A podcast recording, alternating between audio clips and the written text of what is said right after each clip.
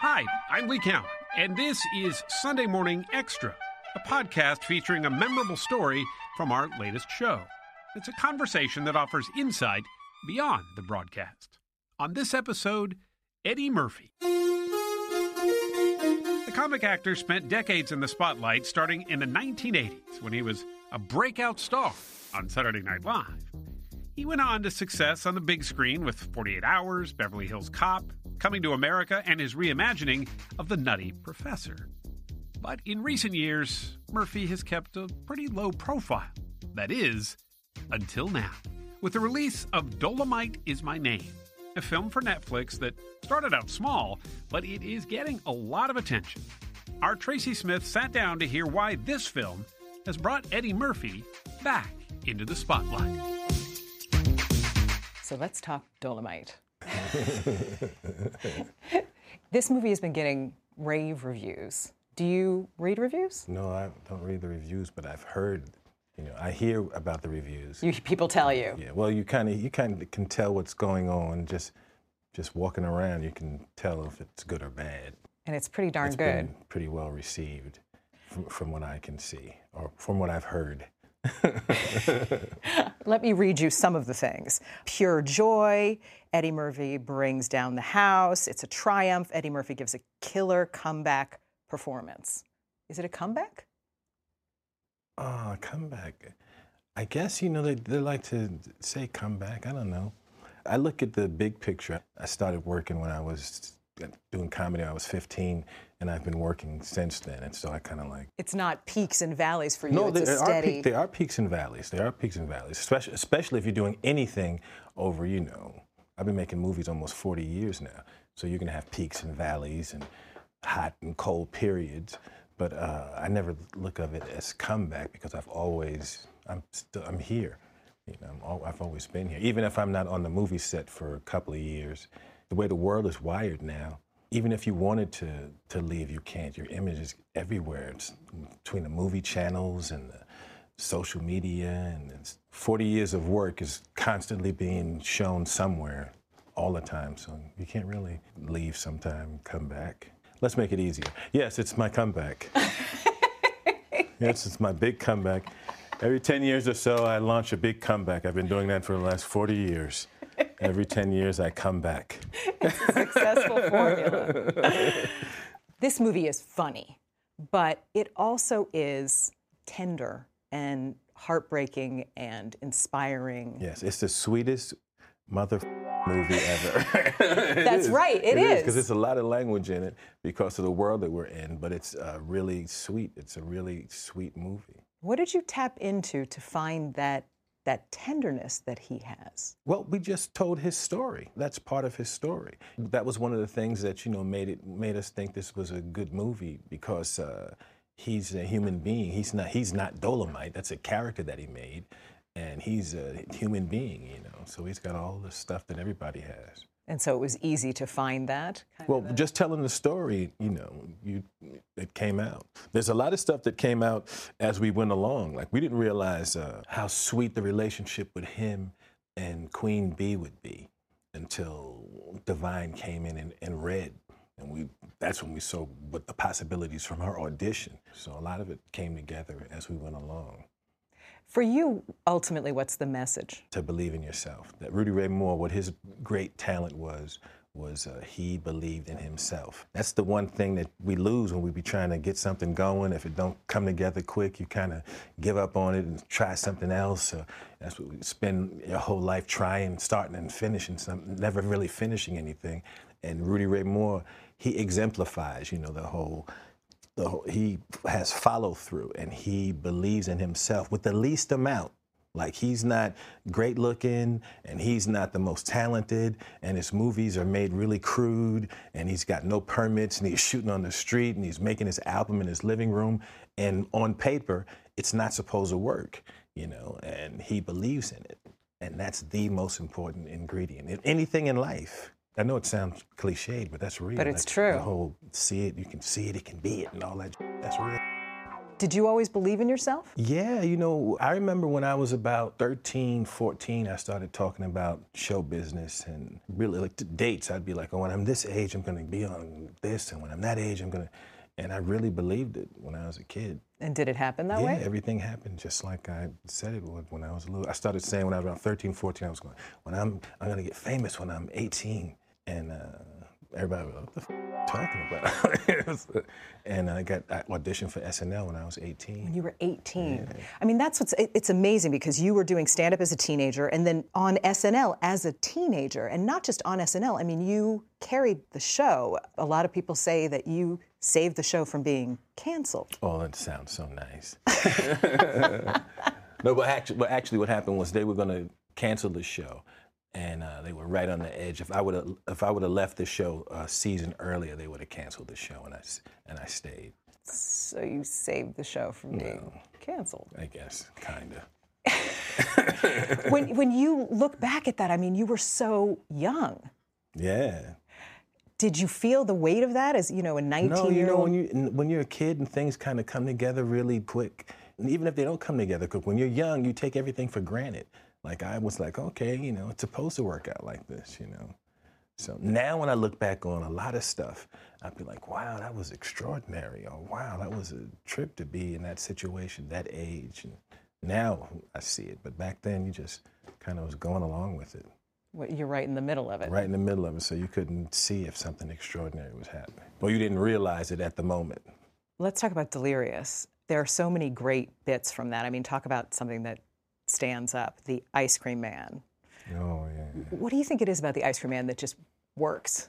I think it's just a relatable bit. Like everybody's had the ice cream man in their neighborhood and got excited when the ice cream truck. I think everybody, a lot of people have had that experience, you know. So when you say something that people, oh yeah, I had that, it's really relatable. When you watch that stuff, do you laugh? Does it is it still funny to you? Some of it, some of it, I cringe when I watch it. I'm like, oh my god, I can't believe I said that. Not so much delirious, but raw is like I'm really like.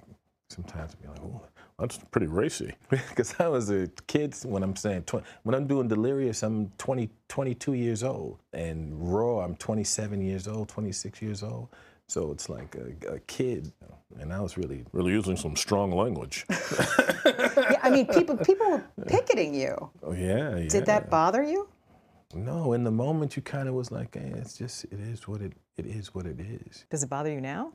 Are they picketing me now? No, but you know what I mean. Looking back, I know you said you cringe. Are you like, oh, no, I oh, wish I didn't say that oh, stuff? I, I've seen stuff that I go like, oh, that's, ooh, yeah. I've, you get a joke every now and then that's cringy, but that's not to say that I don't, I, I don't appreciate it. I, I still appreciate it, and I'm, I'm looking at it within the context of the times. You know, I'm going, okay, I'm a kid saying that. It's like language that you might not use now. No, uh, I'm not saying that I, I'm a, I don't use uh, language now. I'm saying, you know, when you're older, it's like all of you know what it's like look like looking through an old photo album and, and seeing an outfit you had on when you were tw- in your 20s or a teenager, and you're like, what the f- am I wearing? You know, well, I, I have that, you know, all the way, you know, as a movie, you know, and like all you know, crazy leather suit and all. I have all of that stuff and just moving around and talking. So yeah, you look back on a bunch of it, and just being older. Anything you regret? Oh, absolutely not. No regrets. None whatsoever. Nah. No, everything everything is what brings us to this moment. And this moment is bananas. You needed all those moments to get to Yeah, this yeah, moment. Everybody, everybody, wherever you every wherever you wind up and wherever you were, that you needed all of that to get to be right here. So and right here is cool. Go back to the, the 80s. I mean, you dominated the box office in the 80s. It was like hit after hit after hit. What was that time like for you? You take it for granted. I was really, really young. I started making 48 hours when I was 20, and uh, everything happened really, really quick, and you just take it for granted when you're in the middle of it. And now I look back on it and think about some of the extraordinary people, people that I met, and unique encounters that I've had. That back then that you would take for granted, and now it's like, wow, I can't believe that happened. What did it mean to you in 2006 when you were nominated for Dreamgirls? Oh, it's a wonderful thing to be uh, nominated. That's a great thing, you know, because everybody, nobody set out is trying to make a bad movie, you know, and, and most movies don't work. Most movies that come out don't work. Think of many times you go to a movie theater for something you were excited about seeing, and it's like, I didn't even like it, you know. Most of the time you don't like the movie, and most movies are flops. And most TV shows are flops, and most records are flops, and most stuff doesn't work. So when you're in something that works, and it works to the point to where you know they start there's trophy chatter, and people are saying, "Oh, you know, that's a great thing," because that's what everybody's trying to make a great movie. And if it's a comedy, then it's even sweeter, you know, because that's who I am. And to know that you know it's well received and people are laughing, that's the best. That's the best. Do you let yourself listen to the awards chatter, or do you try to drown that out? I don't follow this stuff. I don't read. I don't read papers and magazines and any of that stuff. And Why?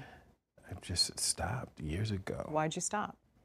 Uh, I wish I had like a. I could say like a, a, a really deep reason or something. It's kind of like the same thing is in the paper all the time. Always. It's always the same stuff and the same things. And you know, if you want to go and whenever you want, you can go pick up the paper and see, you know, who killed who and who blew up what and what countries are about to fight and what disease is out and who got this and all. It's always the same stuff. And you kind of like don't really need to read the papers and know the news and all that stuff to know that that stuff is going on. You know, so I kind of like gonna stop looking at it. Did that change your life? Change how you felt? No, I think what happened out? was I, I, I, the way I felt changed, and then I started not looking at it. It was like, I don't need to see this stuff. You know, every now and then now you, I'll, I'll watch. You know, just so I'm, I'm not like I'm off the grid. Every now and then, you know, I look through or read some stuff or see something. But the whole watching it every day and looking at it and all that stuff. I've never even owned a computer or did a Twitter, did a tweet, tweet, tweet. I've never tweeted. I've never tweeted, and I've never had a, any of that stuff. I don't do any of it. Just and I, no and I don't have any. Um, no one is. I don't. I haven't friended anyone, and no one's following me, and I'm, I'm not following anyone, and, and I don't. I don't know. And I don't have any likes. is that what it is? You get likes? Yes, you get likes. I don't yes. have any likes that I know of. Do you think that's healthier to be that way? You know, staying away from all that stuff? Has it Well, made I just, you? I'm just not. I don't understand. It's made me healthier. I just don't. I never did. I, I haven't not done it because I was trying to get, be healthier. It's not practical for me, like you know, to have a presence on social media and tweet me, tweet myself, you know, getting some new sneakers or having breakfast or whatever that stuff. I, it's not practical for me. It seems like you prefer to be a little more. How do I put this? Not enigmatic, but it does seem like you kind of pulled yourself back a little bit from the world. Pull myself back. Yeah. I don't know. I'm really, uh, I'm a homebody and a family man, and that's what's at the center, and that's where I spend most of my time and my my energy and my attention and focus and all that stuff is in in that. It's not got pulled back. It's I'm more uh, self-absorbed. Well, or or not self-absorbed, right? Yeah, it's well, like yeah, more. it's all everything. My world. It's all about my world and my family and all that. It's all about you know. I don't have to uh, time to tweet anything because I'm having these real experiences with my loved ones and friends and stuff. and your favorite place is to be on the couch. Yeah, or in this chair, wherever it's you know comfortable. it's a nice, comfortable chair. You often are sitting on the couch, like playing music. Yeah. yeah. Well, I, I sit on the couch a lot and I do play guitar. So every now and then I am sitting there strumming away. but it's not like a, I'm off, I can be found on the couch playing guitar all the time. You record music, but not no releasing it to the public. you know, every now and then if, if I really like something, oh, I love that. Uh, that's one thing that I do. Uh, I watch YouTube and I love YouTube. And I do have a couple of songs I'll put up on YouTube. But I've never, won't release anything like with a record label and do all that stuff. But every now and then I'll have write something that's kind of nice and I'll put it up. And you have somewhere in this house, there's like this vault of all these recordings of you with all these amazing artists of our time. Oh yeah, yeah. Over the years, I've been in the studio with a lot, of, a lot of people, and uh, I have all different types of collaborations and stuff. That over the years, I mean, everybody. I've been in the studio with everybody. Like everybody, especially from the the old. I have a, just I have a song, just one song that has Michael and Garth Brooks and Julio Iglesias and En Vogue and Stevie Wonder and Patti LaBelle. On one song. And, Elton John. Oh, stop. And Paul McCartney and uh, uh, Bon Jovi and uh, Howard Hewett and Babyface and Heavy D and Barry White, Teddy Pendergrass. On one song. Luther Vandross. Yeah, it's just one song with all these different Janet Jackson. And is the world ever going to hear that? I never put it out as a single. It was on one of my uh, albums that people never heard.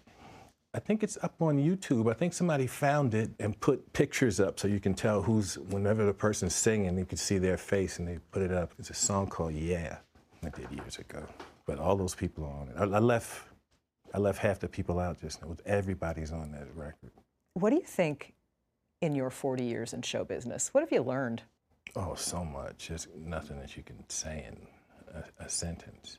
So much. But uh, just in life in general, you know, show business isn't the be all and the end all. Show business is kind of, you know, what I do and how I keep the lights on and how I provide for my family.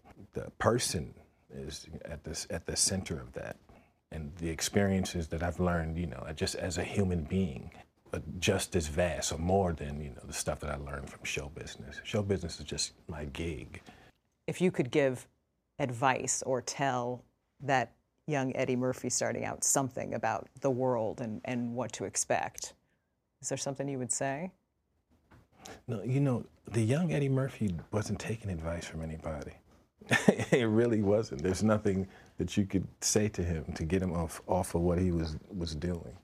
I haven't had any experiences where I feel like they damaged me to the core and I should warn the young me. I would never have done this. I don't have anything like that. And I've mastered the art of walking away from the crashed plane. you know, if the plane crashes and burns, I've mastered surviving it and walking from the wreckage and never looking back. you never look back at the wreckage. Give me an example of that. What's the time when the plane crashed? Oh, I'm talking about, you know, you have movies that don't work. You know, I've went through divorce, you know, things like that. And the key is walk away. Don't look at the wreckage. Don't, don't focus on the wreckage. Never look back at the wreckage.